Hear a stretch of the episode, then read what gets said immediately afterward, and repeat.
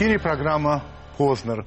Гость программы сегодня председатель комитета по безопасности Государственной Думы Российской Федерации а, Владимир Абдуали, Абдуалиевич Васильев. Добрый вечер. Добрый вечер.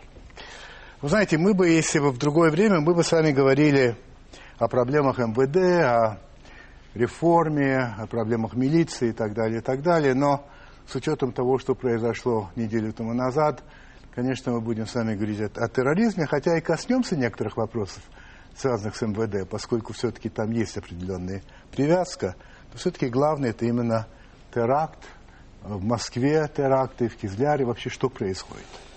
А вы, вероятно, знаете, что у нас есть сайт Первого канала, и люди знают, что, кто будет в гостях, и они присылают свои вопросы. Поэтому некоторые вопросы от наших зрителей. Для начала, а, Генрих Семенович Смоленский вот что спрашивает.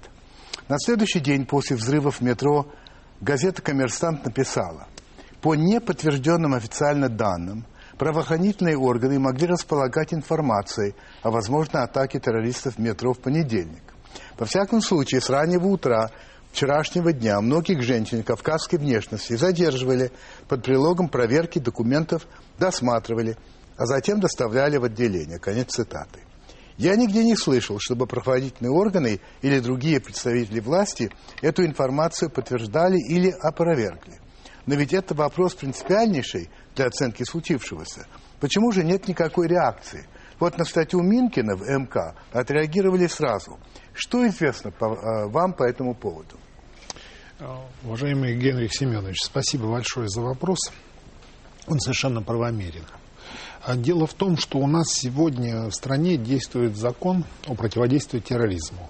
Я один из авторов, и когда мы его готовили, то были внесены предложения от ФСБ, и мы поддерживали их о введении так называемых степеней угрозы.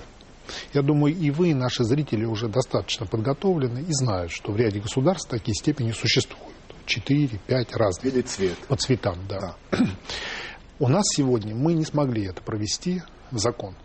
Было отторжение, было высказано много предположений о том, что, может быть, ущемлены права граждан и что э, органы правоохранительные, силовые, спецслужбы могут злоупотребить этим законом. Вот такая формулировка, по сути. И обсуждение его мы вели тогда публично, это все. Я и сам, в частности, участвовал в средствах массовой информации. В этой части не прошел законопроект. Так. И сегодня законного основания для того, чтобы мы могли информировать население, нет. Вот чем особенность этого вопроса? Ну вот того, что было написано в «Комсомольской правде», пусть не подтвержденный, но что, в «Коммерсанте», простите, что будто бы а, информация была у спецслужб. Так она была, ее не было. Значит, я сказал, что по закону, по закону да. сегодня, если даже спецслужбы располагают информацией, да. они не могут ее распространять в установленном законном порядке, как это делают, допустим, Соединенные Штаты Америки. население. Да, не могут. Не могут. По закону да. не могут. Да. Но, тем не менее, это делается. Вы знаете. И мы порой слышим об этом, и, допустим, в ГУВД Москвы порой распространяются материалы определенные. Они порой критично оцениваются, весьма критично. Да. И я бы сказал, вот тех, кто рискует это делать, пропадает охота это делать, потому что очень критично, публично оценивают, делают акценты определенные. А там действительно не просто сформулировать вопрос. Вот почему нужен закон. В части же того, что нужно предупреждать население, об этом ведется профилактическая работа, но ведется она на уровне участкового, на уровне сотрудника милиции. Владимир Абдулевич, это все понимаю. Я все-таки хочу получить от вас ответ. Насколько вам известно, разумеется, все-таки были ли у спецслужб, а была ли информация, а, что все-таки что-то готовится – и что им хотя бы надо к этому подготовиться. Или это слухи, и не было такого? Владимир Иванович, э, понимаю, что вопрос поставлен ребром, и я отвечу, насколько я подготовлен. Вот точной информации, так как вы сказали, я, например, ну не должен ее знать, мне ее не приносят утром на стол, я депутат. Но исходя из той практики, которую я знаю, и то, что сегодня представляю, конкретной информации о том, что было, будет совершено там или там преступление, не было. Это четко, это я убежден. Хорошо. Второе, так. то, что опасность, да, это давно уже есть информация, она периодически возникает, она проверяется, и мы знаем об этом. За последние годы около 100 терактов, по сути, были предотвращены. Сергей Чуйкин В свете недавних событий в Москве и Кизляре у многих людей в нашей стране возникает справедливый вопрос. Чем занимаются наши правоохранительные органы? Как они могли допустить такое? И вместо того, чтобы разобраться в этом, нам начинают рассказывать о том, что МВД и ФСБ делают все возможное, что провокаторы журналисты им только мешают, что уменьшать численность МВД нельзя ни в коем случае и прочее, и прочее, но ни слова о виновных. И заметьте, ни одной отставки. Уважаемый Владимир Абдуалиевич, скажите, пожалуйста, понесут ли виновные наказания или, как всегда, найдется крайний? Сергей, спасибо большое за вопрос. Он очень правильный. Я вот, как вы его поставили, в этот раз могу конкретно цифрами сказать. В 2005 году у нас было 257 терактов, в 2006 году было 112, в 2007 48, в 2008 8. В этом году их стало больше. И мы знаем где-то существенно около 50. Значит, есть динамика вот такая на определенном этапе достигли хороших результатов. Сейчас изменилась тактика, изменились характер действий и угроз. Поэтому перестраивается работа. Вы знаете, что делается акцент на профилактику. Она себя хорошо показала в Чеченской Республике. Кстати говоря, я думаю, все наши зрители видят, как территория, которая была оплотом терроризма мирового, международного, она превратилась в территорию наибольшей стабильности сегодня. Ну, объективности ради по теракту. Такая же работа сейчас проводится в Ингушетии, и она воспринимается крайне жестко террористами. Они понимают, что это конец существования, и поэтому был организован, я убежден, и теракт в отношении президента Евкурова. И такая же работа сейчас с назначением нового полпреда, новыми полномочиями, новыми задачами ставится в целом по Северному Кавказу.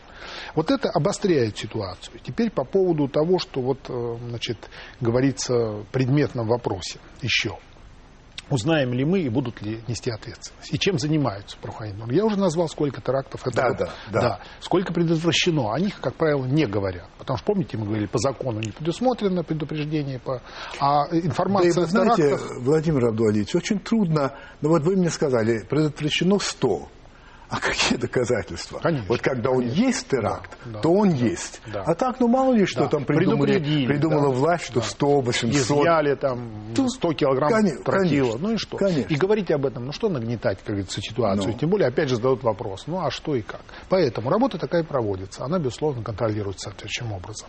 И то, что сегодня правоохранительные органы спецслужбы, я вот привел ряд да. существенным образом улучшили свою деятельность, у меня, например, как у депутата, как председателя комитета по безопасности, вопросов не вызывает. Тогда вопрос вот какой. Вы помните, что когда был теракт в Мумбаи, а, министр, а, отвечавший за безопасность, подал в отставку. Его никто не уволил. Ну, может быть, ему подсказали, не знаю. Но он подал в отставку. У нас как-то вот, я не знаю даже, когда-нибудь это было, чтобы когда человек, который все-таки несет за это ответственность, ну вот, не получилось у него, и он уходит. Владимир Владимирович, вы знаете, я отвечу на ваш вопрос. Буквально недавно мы на комитете слушали, кстати, эту тему. Это было 18 марта прошлого да. месяца. Да. По теме транспортной безопасности. Ага. В связи с событиями, связанными с Невским экспрессом. И нам там доложили в закрытом режиме о том, что делается по расследованию этого уголовного преступления. Да. Я хочу просто ответить на вопросы вот слушателей и зрителей. Вы знаете, там четко совершенно было ясно, какая работа проведена, кто задержан, какие меры предприняты. Преступление раскрыто в ближайшее время, я надеюсь, когда будет такая возможность, полная информация будет развернута. Об этом сказано. То есть да. вот пример еще конкретных оперативных да. действий по горячим следам. Теперь вот то, что вы сказали по отставке министров. Вы знаете, я думаю, если бы сейчас дали возможность Нургалиеву подать в отставку, вот я лично, меня он не уполномочил, это было бы самое простое решение. Самое простое решение – подать в отставку. Вы полагаете, что он бы То, хотел? что он взял на себя, я просто его знаю. Мы с ним работали в период нескольких терактов вместе. Мы коллегами были одно время по работе. Вы знаете, это самое простое – сейчас подать в отставку. Я убежден даже, что он этот вопрос поднимал. Я вот убежден. Но сложнее гораздо изменить ситуацию. Сложнее чувствовать, что ты находишься под жесточайшим прессингом под постоянным контролем общества, под, я бы сказал, предвзятой порой критической позиции средств массовой информации, и в этих условиях дать результат. Это намного тяжелее. Я надеюсь, что это и делается сегодня в системе МВД. Более того, я вижу доказательства того, что это делается. И вот те все разговоры, они были не случайны. И то, что начали систему реформировать, и то, что да. президент взял эти вопросы на контроль, это важные шаги в правильном направлении. А Моисей Сар, кажется, э, он иногда пишет, но пишет он по-английски свою фамилию. Я не знаю, правильно я произношу или нет. То ли он Сар, то ли Сэр. Ну, он меня извинит, я надеюсь. Уважаемый господин Васильев, согласны ли вы с тем, что обвинения против СМИ в пособничестве терроризму происходят от отчаяния и, безысход... и безысходности? Вы знаете, Моисей, я скажу вам так, я не знаю ваше отчество, ну, поэтому говорю так. Я так понимаю, что вы из Израиля, видимо, звоните. Это неизвестно. Нет, неизвестно. Нет, неизвестно. Ну, не принципиально. А, вот важно что, от отчаяния как. У нас есть закон закона о средствах массовой информации. Там есть четвертая статья, которая определяет, что и как должны себя вести средства массовой информации у нас в стране. У нас достаточно молодая республика, молодое законодательство, особенно в плане противодействия терроризму. И оно ни в коей степени ну, существенно не отличается от существующего международного законодательства. Там везде, кстати, предполагается, ну, нельзя представлять трибуну террористов. Нельзя, по сути, распространять те сведения, которые совпадают с идеями террористов, которые пытаются продвигать. Это все понятно и ясно.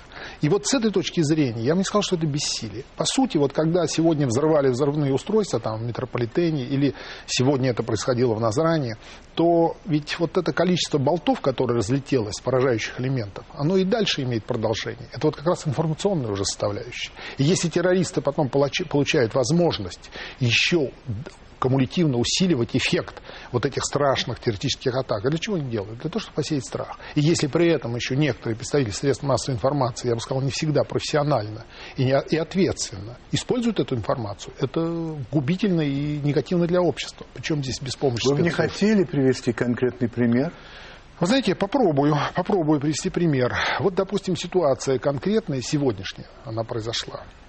Ряд средств массовой информации сосредоточился на том, что, и это очень отрадно, стали а, давать информацию, кто, где, как может получить информацию, что происходит. Потому что, по сути, вся Москва, все думали о своих родственниках, никто не знал, да. кто доехал, не доехал до работы. И здесь, да. безусловно, средства массовой информации сделали большую работу. Давали информацию, где, какие принимаются меры, как оказывается помощь. Это все очень правильно. Телефоны, по которым можно получить информацию. В то же время были комментарии, в которых, допустим, анализировались прошлого периода действия действия террористов. При этом ведущий говорил о том, что вот надо бы это, да, не надо бы, а именно, что больший эффект достигается при взрыве вот в таких условиях. Приводил примеры. А вот меньший эффект в этих условиях, например.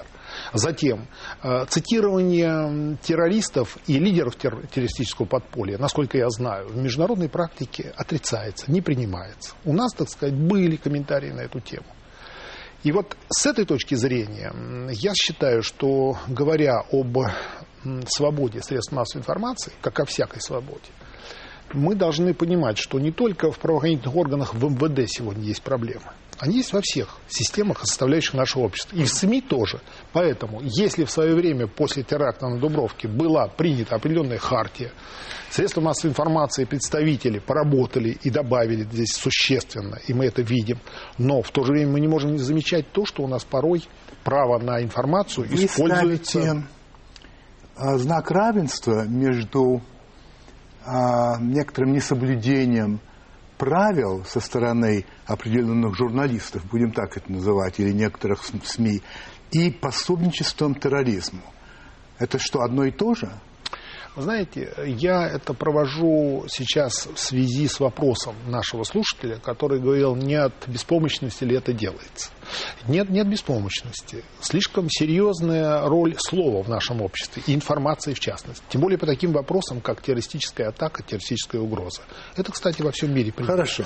А вот в части того, что вы сказали, я не хотел бы уходить от этого вопроса. Вы знаете, нам нужно понять, если человек, все мы люди, оговорился, его не так поняли, такое бывает, это одно. Но при этом должно и журналистское сообщество, мне кажется, все-таки анализировать. Каким-то образом самоцензура в таких тонких вопросах, она нужна. Как мне представляется? Я все-таки возражаю против, чувства, против самоцензуры и предпочитаю слово «ответственность». Я соглашусь с вами, но ответственность, профессиональная ответственность. ответственность. Иначе мы тогда просто дойдем до такого состояния, что вы вынуждены регулировать это законом. Этого бы не хотелось сделать. Ну что ж, а подумайте над услышанным, а заодно посмотрите рекламу, но не уходите.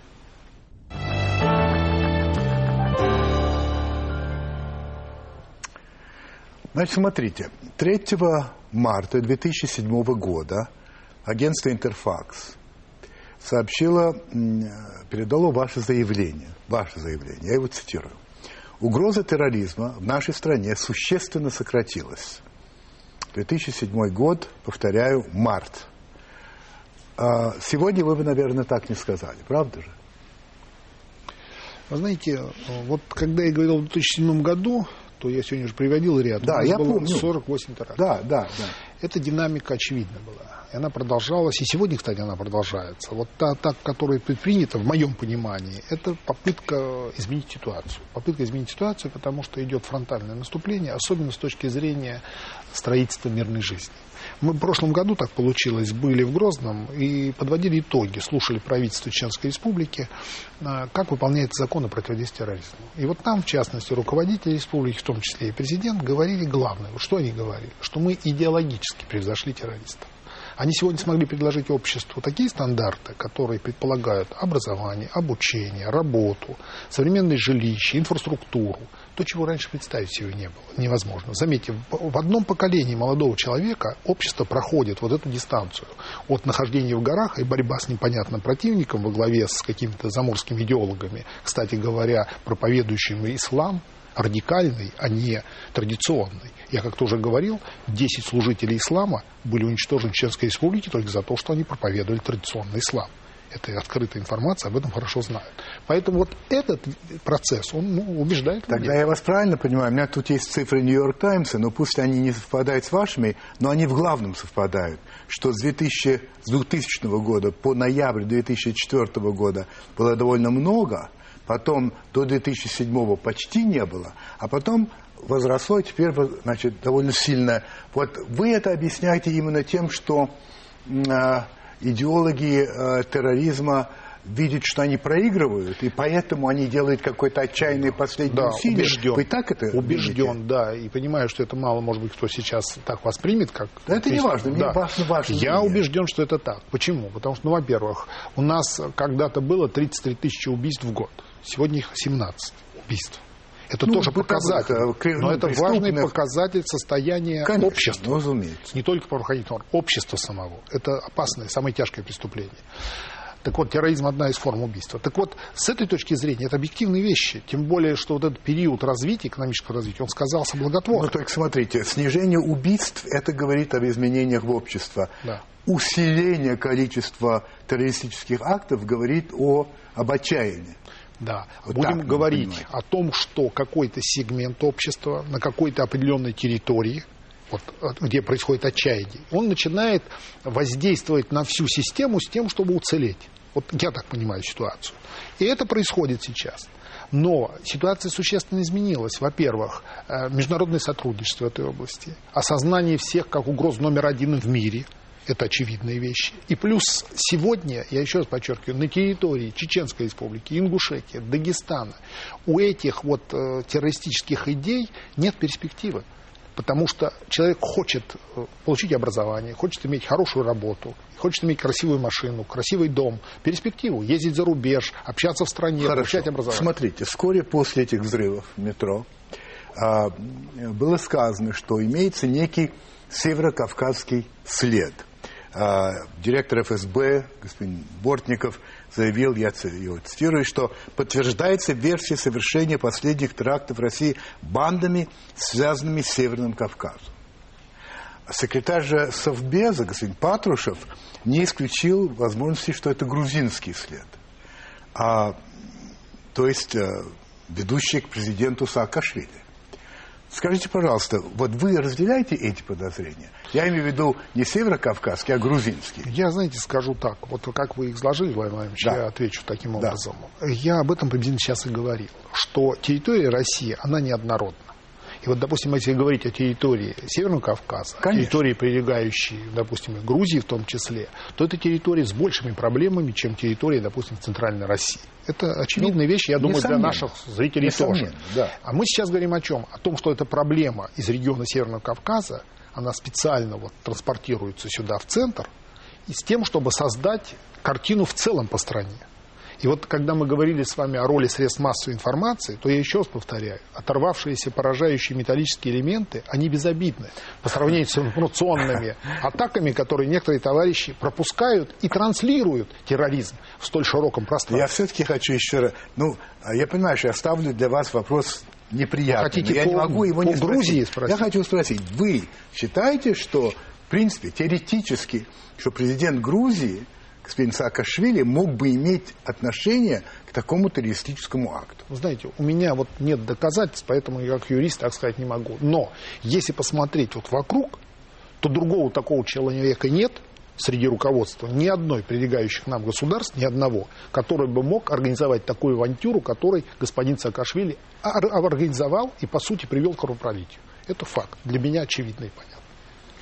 Других таких просто нет к счастью. Вы выступали по голосу России. Вы сказали, что, я цитирую, что такого рода преступления крайне тяжело предупредить, потому что задействованы в них фанатики.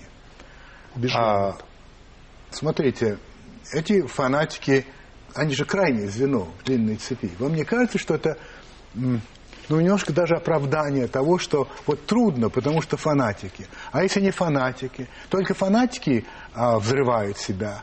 Вы не думаете, что есть люди, которые это делают холоднокровно, по убеждению, не считая, что их вознесут э, в рай, что террор вообще иногда имеет идеологию определенную. Другое дело, что я отвергаю Конечно. это. это но идеология, что, да, да. идеология, насилие, идеология насилия. А фанатки это же это самые крайние, это а за ними ух сколько. Владимир это орудие в моем понимании. Орудие. Они зачастую даже не знают ту роль, которую выполняют. Иногда, и таких случаев немало, когда они используются вслепую. То есть они не знают, они должны представить предметы, и это без их воли радиоподрыв осуществляется. И такие случаи тоже были.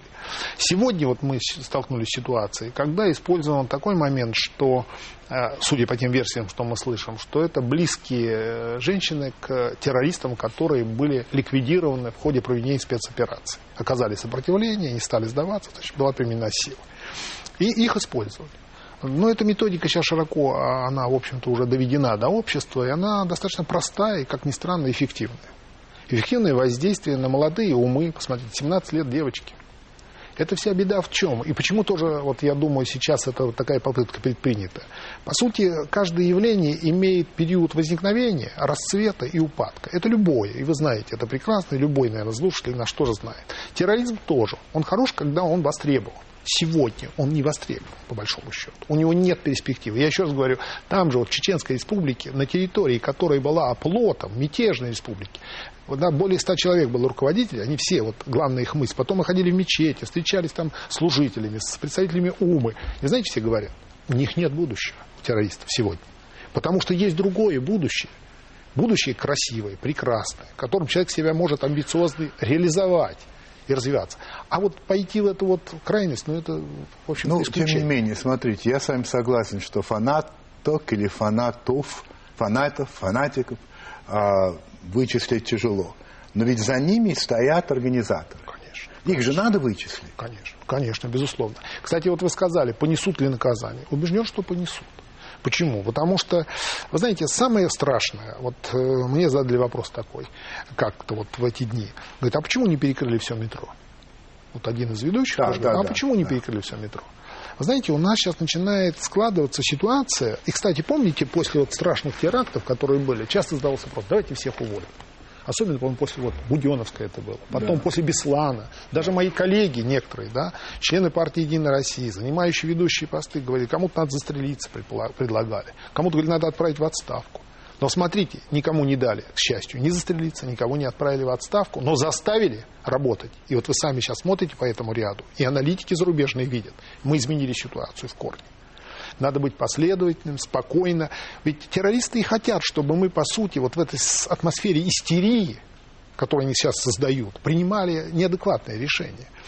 Решения будут приняты, я вас уверяю. И даже сомнений у меня нет. И понесут ответственность. И мы сейчас видим, что и в Министерстве обороны наступает ответственность, и в МВД тоже мы видим уже, тут люди несут ответственность. И здесь тоже, потому что возникает вопрос, например, вот в Дагестане показывают этого террориста, который в форме милиции там пришел на место совершения преступления. Возникает вопрос, кто и как его э, на учете значит, обеспечил оперативно. Возникает вопрос, но сейчас не надо, вот сейчас прям сразу вытащить, вот он такой, секой его, надо разобраться детально. Нет простых решений в сложнейших вопросах. У Нет вас простых решений. есть заместитель. Господин Гудков. Конечно, конечно. Да. И не один, у меня много. Ну, От это каждой в частности. фракции. да. Все Так фракции вот, представляем. Он говорит, что ключевые, я цитирую, Да, Геннадий Владимирович. ключевые причины и питательная среда для терроризма создаются нами самими. Это надо признавать. Это серьезные проколы управления страной, которое привело к серьезной социальной ситуации, к огромному взяточничеству, кумовству, которое привело к произволу пра- правоохранительных органов. Ну, говоря иначе, ошибки в управлении страной, приведшие к социальным проблемам, а, к произволу, вот, скажем, правоохранительных органах и так далее, это и есть ключевые причины по Гудкову терроризму. Согласны, не согласны? Я с Геннадием Владимировичем в этой части согласен только от части. Мы часто с ним спорим на комитете, и у нас есть такое уважительное, но разная позиция. Так вот, в этой части, что он сказал сейчас. Вы знаете, есть коррупция. Есть коррупция не только у нас в стране, но нет прямой связи с терроризмом. Есть бедность у нас в стране, но есть государства еще более бедные. И тоже нет прямой связи с терроризмом.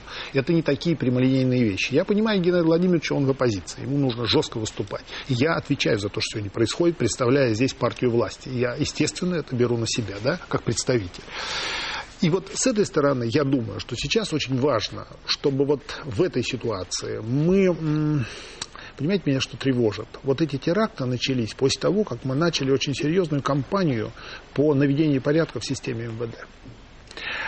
То есть, э, вы, может быть, даже обратили внимание, уважаемые слушатели, на высказывание министра внутренних дел, который раза два говорил о том, что мы одна из самых открытых систем. Мы открылись для критики. Он понимает, что это лекарство. Это больно, это горько, но это лекарство. И он действительно открылся для критики. И после этого у кого-то появляется чувство, что можно разрушить все до основания. И вот может быть, может быть, кстати, это и реакция как раз сейчас, когда решили проверить нас. Проверить, вот насколько система готова реагировать на эти вызовы и угрозы. Ведь помните время, когда у нас КГБ тогдашний реформировали семь раз к ряду. И после этого появился Дудаев, и Чеченская республика превратилась в оплот мирового, международного терроризма. Мы это имели. И в то же время задавался вопрос, а где же наши спецслужбы? А их к тому времени уже не было. И вот нам надо научиться не повторять ошибки истории. Когда было время в 17 году, все объяснили только тем, что давайте все разрушим и новое создадим. И вот этот подход примитивный и простой, я думаю, он у всех политических оппозиционеров в России исторически возникает. И вот э, не дай бог нам пойти по этому пути. А Вы сказали недавно, что несколько лет назад, кажется, это вот э, после теракта 2004 года на Автозаводской, а, что на обеспечение безопасности в московском мет- метрополитене выделили дополнительно 2 миллиарда. Тогда, да. Да, потом выделили еще миллиард а, после трагедии Невского экспресса. Так? Ну, для железной дороги Петербург-Москва. Вот интересно, что глава МЧС, господин Шойгу, только сейчас, после новых терактов, признал, что его ведомство планирует, я цитирую его, в течение ближайших трех-четырех месяцев осуществить пилотный проект по ком- комплексной безопасности на одной из станций метрополитена. И тогда мы сможем понять, какие средства нам нужны и какие сроки. Это он сказал совсем недавно на Первом канале. Тогда спрашивается, а что произошло с этими двумя миллиардами? Я объясню. Да, это раз. Потом, они не достались МЧС, очевидно. Потому что речь... А потом здесь в МЧС речь идет о пилот, пилотном проекте на одной единственной станции. А, во-вторых, а вообще кто отвечает за нашу безопасность в метро? А, МЧС, Отвечу. ФСБ, а, я не знаю, МВД. а, вот как это? Начну по порядку. С Давай. последнего. За безопасность метро отвечает у нас товарищ Гаев. Непосредственно. Да, который организует этот сложный механизм. Так, хорошо, мы вот еще поговорим о Гаеве. время после взрыва, да. когда между значит, Автозаводской и Новослободской в разрыве был взрыв. И после этого мы рассматривали этот вопрос на комитете в частности. И тогда, кстати говоря, Гаев попросил помочь с этими двумя миллиардами. Дело в том, что метро Политен – это муниципальный объект московский. Так. А ему нужны были дополнительные средства. В Москве в то время дополнительно этих денег не было. И тогда я признателен нашему правительству, оно приняло решение и выделило транш 2 миллиарда так. на меры безопасности. Так. И эти меры позволили. После того, как, помните, было отключение веерное в связи с аварией да. на сетях да. электрических, мы вывели всех без паники, потому что работала система оповещения, освещения аварийного. И самое главное, поставили видеокамеры. Я не буду говорить где, но они стоят. И они сработали, и они помогли раскрыть это преступление. Вот эти 2 миллиарда дали вот этот результат. Да. Надо дальше. И еще деньги выделялись. Это я просто назвал как пример. Теперь по поводу миллиарда на экспресс. Значит, это минимум, который сейчас сумели изыскать и выделили с тем, чтобы сделать еще более безопасную ситуацию на железнодорожном транспорте, пока только на этом перегоне. Эти деньги пойдут на систему безопасности. Я не хотел бы сейчас предупреждать террористов, где и как это будет использовано. Ну, Но поверьте, надо. они будут достаточно эффективными. К Шойгу эти деньги никакого отношения не имеют. Вот так. Но то, что он сейчас делает, я обеими руками за. Я вообще считаю, что это у нас эффективная система МЧС. Эффективная. И вот эти теракты, всем, по-моему, сейчас, что очень важно, продемонстрировали, что на стадии устранения последствий оказания помощи людям мы продвинулись за эти годы. Вот помните, вы когда анализировали кривую, да, да у нас да. спад шел, да, теперь да, да. скачок. Но при этом скачок произошел в террористической активности бандитов, под, под, под, под подполье. Это отдельный разговор. А вот в части готовности реагировать у нас улучшилась ситуация. И по сути оказание помощи, локализация дали ну, оперативные результаты. Пожара не было. Люди, которые требовали помощи, получили ее, в том числе с использованием летательных судов. Да? То есть эта работа была организована. А вот Дмитрий Гаев, э, как раз начальник э, глава столичного метрополитена, сказал, что для того, чтобы обеспечить безопасность московского метро, нужно иметь от 300 до 400 собак. А я не очень понял, на одной станции или на всем метро, но я понимаю, что должно быть не меньше милиционеров, чем собак. У каждой собаки свой милиционер или наоборот, как угодно. Так вот, что касается количества – а милиционеров, которые работают в метро. У господина Гаева есть э, некоторые высказывания. Посмотрите на экран, пожалуйста. Что будет сделано кон- конкретно в метро? Может быть, будут собаки введены, рамки поставлены, а газоанализаторы? В с реформой да. МВД несмотря на то, что станции продолжают вводиться, прием запрещен, и предложено сократить 25% личного состава управления милиции на московском метрополитене. Это было сказано 1 апреля а, на Первом канале в программе «Судите сами». Так вот, идет сокращение количества, а он говорит, что нужно больше. Здесь, здесь да. как быть-то? Помните, я приводил пример, когда задавали вопрос, а почему не перекрыли все метро? Ну? Мы начинаем подрастать. И я думаю, что сейчас уже в России, вот благодаря тому, что не рубили с горяча головы, а давали возможность людям вот эту всю страшную ответственность пережить, стал формироваться все-таки слой управленцев, которые несут ответственность за то, что делают. Вот смотрите, ведь проще простого было перекрыть все метро, подстраховаться. Ну, Этого да. не сделали. Ну да. Этого не сделали. На себя взяли ответственность, страшную ответственность. Это сделали. Хорошо. Вот это уже говорит о том, что люди готовы. Теперь вот смотрите, с МВД. Можно оставить ту огромную, неуклюжую, неэффективную, покровившую себя систему МВД и не трогать ее но на это пошли на это пошли. Почему? Потому что сегодня нам нужно небольшое количество сотрудников милиции, а их меньшее число, но чтобы они более эффективно были. То есть в метрополитене вы в курсе этих тоже. планов? И в метрополитене тоже. Вы в курсе, да? Да. Сокращение этого да, на 25%? конечно. Они сокращены, значит, э, транспортная милиция сокращена существенно. Если, допустим, раньше было 20 управлений, их теперь сократили до числа округов. Хорошо, вы сами говорите, что вопрос не столько в количестве, сколько в качестве. В качестве. В качестве. Вот, так если так бы... вот как с этим качеством? Да. Вот вопрос а, в чем? Просто чтобы вы знали, а, может быть, вы не в курсе, значит, а, бывший заместитель министра МВД а, господин Зубов назвал их дикой подземной дивизией. Игорь, а, ну, я уж не говорю, как ну, Александр Минкин об их написал. Поэтому, но... вот вы здесь правильно сказали, что надо быть ответственными людьми, как я понимаю, власти. И поэтому власть действует правильно, в интересах народа, его безопасности. Когда сокращает число вот этой так называемой дикой дивизии, безответственных людей, и начинает работать над качеством. Вопрос стоит не в том, чтобы нам в метро увеличить в разы количество ну, не очень эффективных сотрудников. Надо сократить число плохих сотрудников и выписывать новых, которые будут более эффективны. Вот вы наверняка бывали в Израиле, я там был, обратил внимание, как там работают на входе. Уж казалось бы, в зону вот эту вот из грязной в чистую аэропорта. Там тебя сканируют. И сканируют как? Вопросами. Тебя провоцируют. Если ты что-то не так, ты проявляешь себя. Вот здесь нам много что еще придется сделать. Но одно я могу сказать. Абсолютно прав Шойгу. Когда он говорит, надо идти экспериментально. Вот один говорит, допустим, у нас сейчас люди все переживают. И спасибо всем огромное за то, что высказывают предложения. И по МВД есть предложения, и по метрополитену. Например, один говорит, надо 700 собак.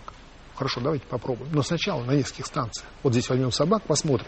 Я знаю, что такое собаки. Она, если ее вести из одного конца в другой, я работал просто по преступлениям конкретным и работал с собаками в том числе, с кинологами встречался, она через несколько часов перестает работать в городе. Запахи, все прочее. Это так вот звучит. В метро тоже очень непросто. Поэтому давайте попробуем. И он абсолютно прав, я говорю, Хорошо. министр. Посмотрите на экран, пожалуйста, сейчас. 80% всей оперативной работы по борьбе с терроризмом всегда делала не ФСБ, хотя они главные, а МВД. И все это прекрасно знают. А департамент по борьбе с оргпреступностью и терроризмом и все подразделения аналогичные субъектов Федерации 6 сентября 2008 года были ликвидированы. Нарушена вся система, лучшие кадры выгнаны, учеты уничтожены, агентура потеряна. Вот у нас результат этот. Значит, это высказывание в той же программе было сделано. А, это Владимир Овчинский, советник председателя Конституционного суда Российской Федерации, генерал-майор милиции в отставке. Значит, выходит, что самыми качественными людьми их вот убирают. Как раз самые, так сказать, по его словам. Он ошибается. Что здесь происходит? Знаете, я Владимир Александрович хорошо знаю и тему эту знаю. Значит, он поднял вопрос о том, что была расформирована служба целая по борьбе с организованной преступностью. Да. Но дело в том, что вот этот пример, он пока показывает два момента. Первое, что служба перестала существовать, и о ней мы вспоминаем только вот в этих ситуациях, сейчас. Это говорит о двух факторах. С одной стороны, что служба, как и все остальные, подверглась определенной деформации, как и система в целом. И примером для меня является то, что на последней коллегии была названа цифра – более триллиона рублей составил ущерб по законченным, а, прекращенным и направленным в суд делам за прошлый год. Что это значит? Это у нас приходная часть 6 триллионов. То есть вот наши сегодня все службы, которые есть, и в первую очередь система МВД, не справляется с задачей защиты экономики. И основная ответственность лежит, безусловно, и на службе по борьбе с организованной преступностью. Мне это не просто говорить. Я сам там проработал, наверное, лучшие свои годы жизни. У меня там множество друзей. Действительно, есть замечательные люди, которых мы потеряли. Но в целом служба перестала отвечать тому высокому назначению, для которого она сформировалась. Вопросы коррупции для нее стали столь же повседневными, к сожалению. И то, что такой шаг был предпринят, опять же, это очень ответственный шаг руководства Министерства внутренних дел. И они теперь должны нам продемонстрировать, насколько эффективно будет далее эта система работать, в том числе и по предупреждению таких тяжких преступлений и угроз, о которых сегодня говорилось, включая терроризм, организованную преступность, наркотрафик и прочие преступления. Но вы сами затрагиваете, мы начали затрагивать вопросы реформы, так или иначе, МВД и так далее. Вы знаете, что на следующий день после теракта у президента Медведева была Элла Памфилова, которая является председателем Совета при президенте Российской Федерации по развитию институтов гражданского общества и э, прав человека, а со своими предложениями, как реформировать МВД, и она говорила о необходимости привлечь не только экспертов непосредственно, но представителей общественности, правозащитников, ну и так далее. Вы профессионал, носили форму, так сказать. Да. Как вы относитесь к тому, чтобы вот люди далекие, на самом деле, от вашей профессии, так или иначе занимались ее реформированием? Я признателен за вопрос, он непростой, но я отвечу, как я вот представляю. Я был на заседаниях палаты. Причем я просто хочу напомнить, что Памфилова сказала такую довольно жесткую фразу. Дело реформирования МВД не дело МВД.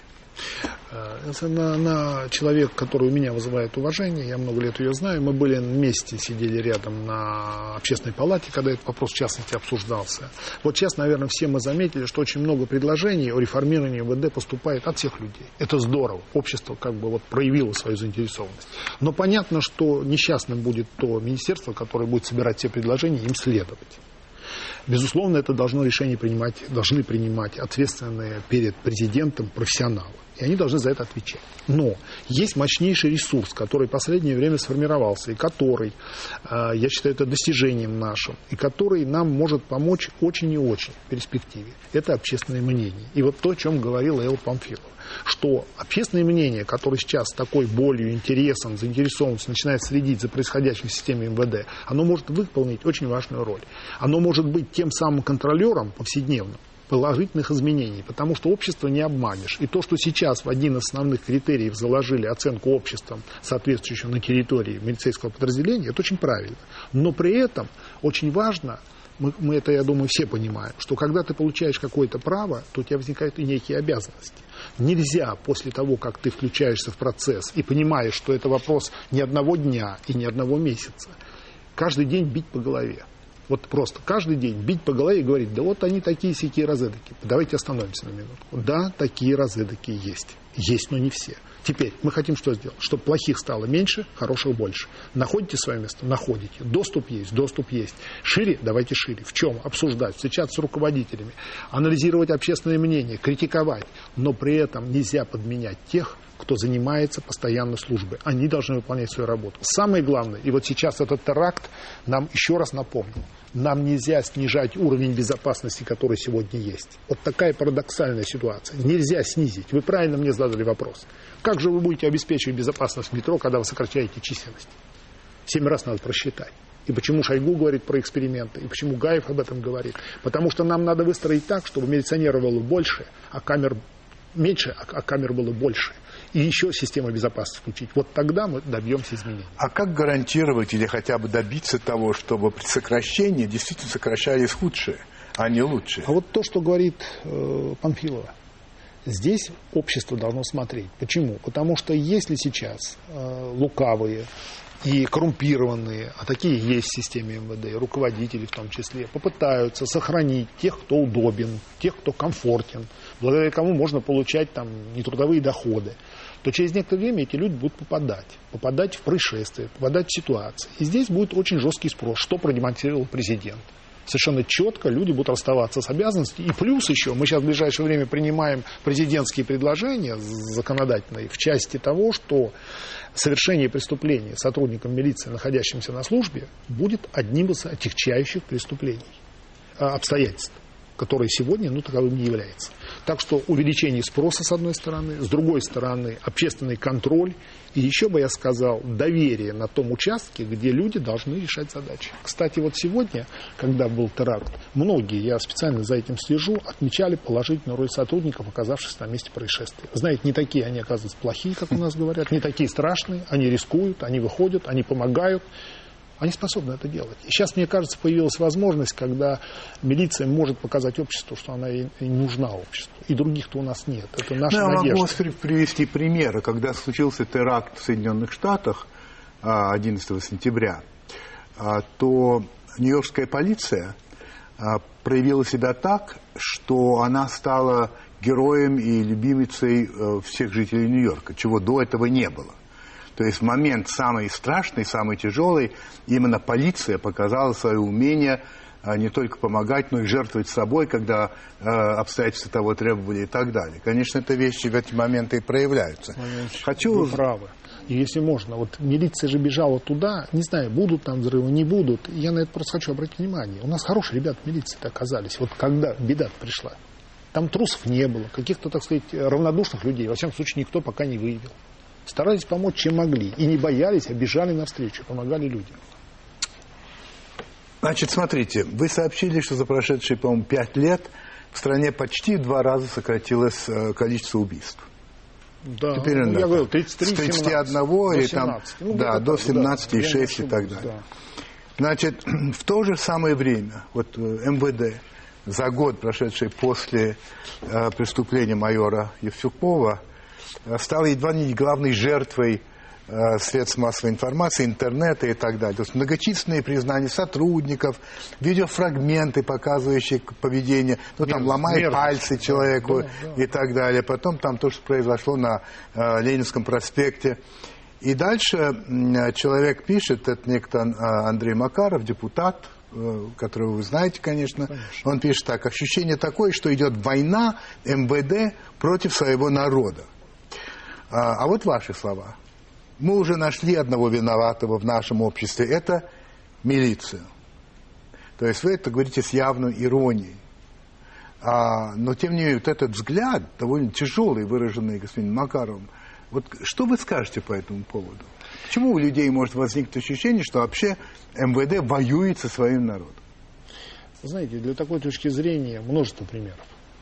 Но мне кажется, что мы сегодня можем энергию вот этого недовольства – да. массовую, использовать для того, чтобы люди включились в процесс. И то, о чем говорил Панфилов контролировали действия милиции общественный контроль. установленными методами. И власти в целом. Да. Используя и выборную власти. систему, политическую систему. Почему так важно создать условия для развития дальнейшего и экономики, и политической системы, что сейчас предпринимается. И опять же, против чего наносятся удары вот такими террористическими актами. Чтобы остановить процесс развития. Вот с этой точки зрения, я думаю, мы будем совершенно правильно и последовательно поступать, если будем ну, не поддаваться вот таким простым решениям. Давайте, я слышал от коллеги своего и то, что давайте всю милицию расформируем.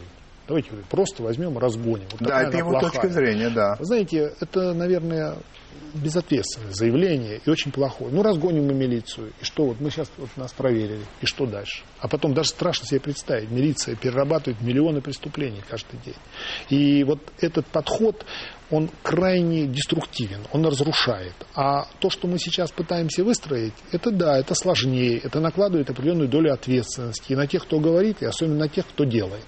Но если мы будем последовательно идти и понимать, что это наша страна, и нам жить, наши дети здесь, наши близкие, и от нас зависит действительно очень многое. Кстати, если посмотреть на опыт развитых систем, нигде без участия общества существенным образом ситуацию изменить не получалось.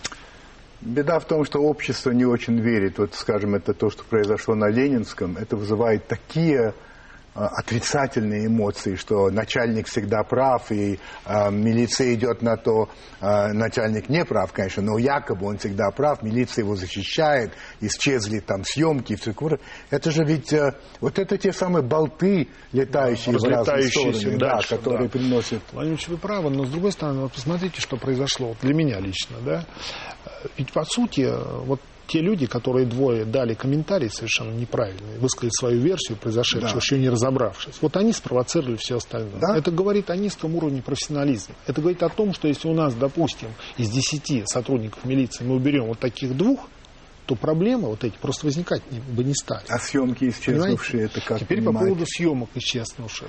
Во-первых, это система, к сожалению, и об этом мы слышали, что некоторые камеры не должным образом обслуживаются, не так установлены. То есть, к сожалению, и это есть, и технический вопрос. Далее, мы сейчас взяли на контроль. Кстати, заметьте, кто взяли. Общественная палата значит, депутаты Государственной Думы, наш комитет в частности, президент держит на контроле. Ну, все руководители, какие только может представить, Чайка, значит, генеральный прокурор, Следственный комитет, который, значит, тоже контролирует с своей стороны, ведется расследование сейчас, а, значит, в ГУВД Москвы. Все это будет, это такое знаковое преступление, все это будет достоянием общественности. Будет? Но сейчас уверен, Вы уверен, уверен, мы, во всяком случае, с своей стороны доведем обязательно. Кстати, я депутатские запросы в интернете разместил, все знают, куда и как они пошли, по каким вопросам. Мы это обязательно все доведем. И здесь даже сомнений нет. Люди получат ответы на все свои вопросы. Убежден, даже вот сомнений никаких нет. А то, что люди сейчас вот предъявляют претензии, ну это правильно, так и надо. Вот это как раз об этом, по-моему, и говорит Панфилов. Если вот а. так реагировать обществу, а власть в открытом режиме, ну там где это возможно, еще идет расследование уголовного дела, если мы сейчас вторую версию выскажем, еще хуже будет. Давайте подождем, примем решение. Все Хорошо. Значит, вам у вопросы есть у Марселя Пруста. Причем он просил ответить на них за одну минуту. Можете не записывать, Стараюсь. его уже давно нет в живых, но тем не менее... Я тем более жду. Да, хорошо. Первый вопрос. В каких случаях вы лжете? Ну, я вообще давно уже не лгу.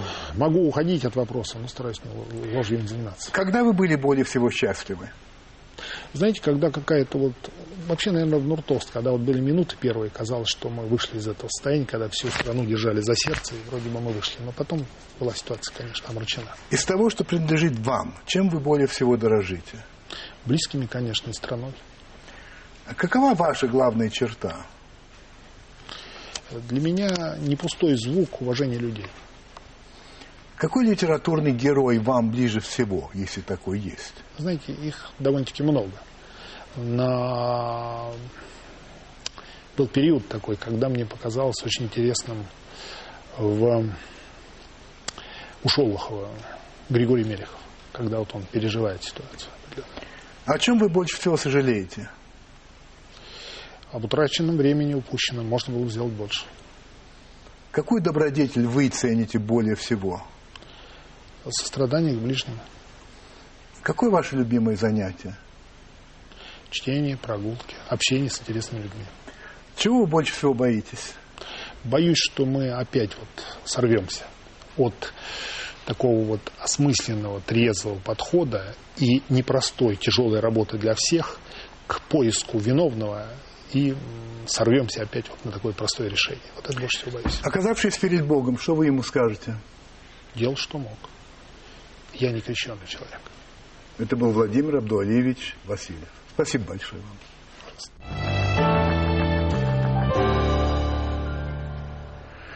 О, давайте для, для разнообразия поговорим о приятном.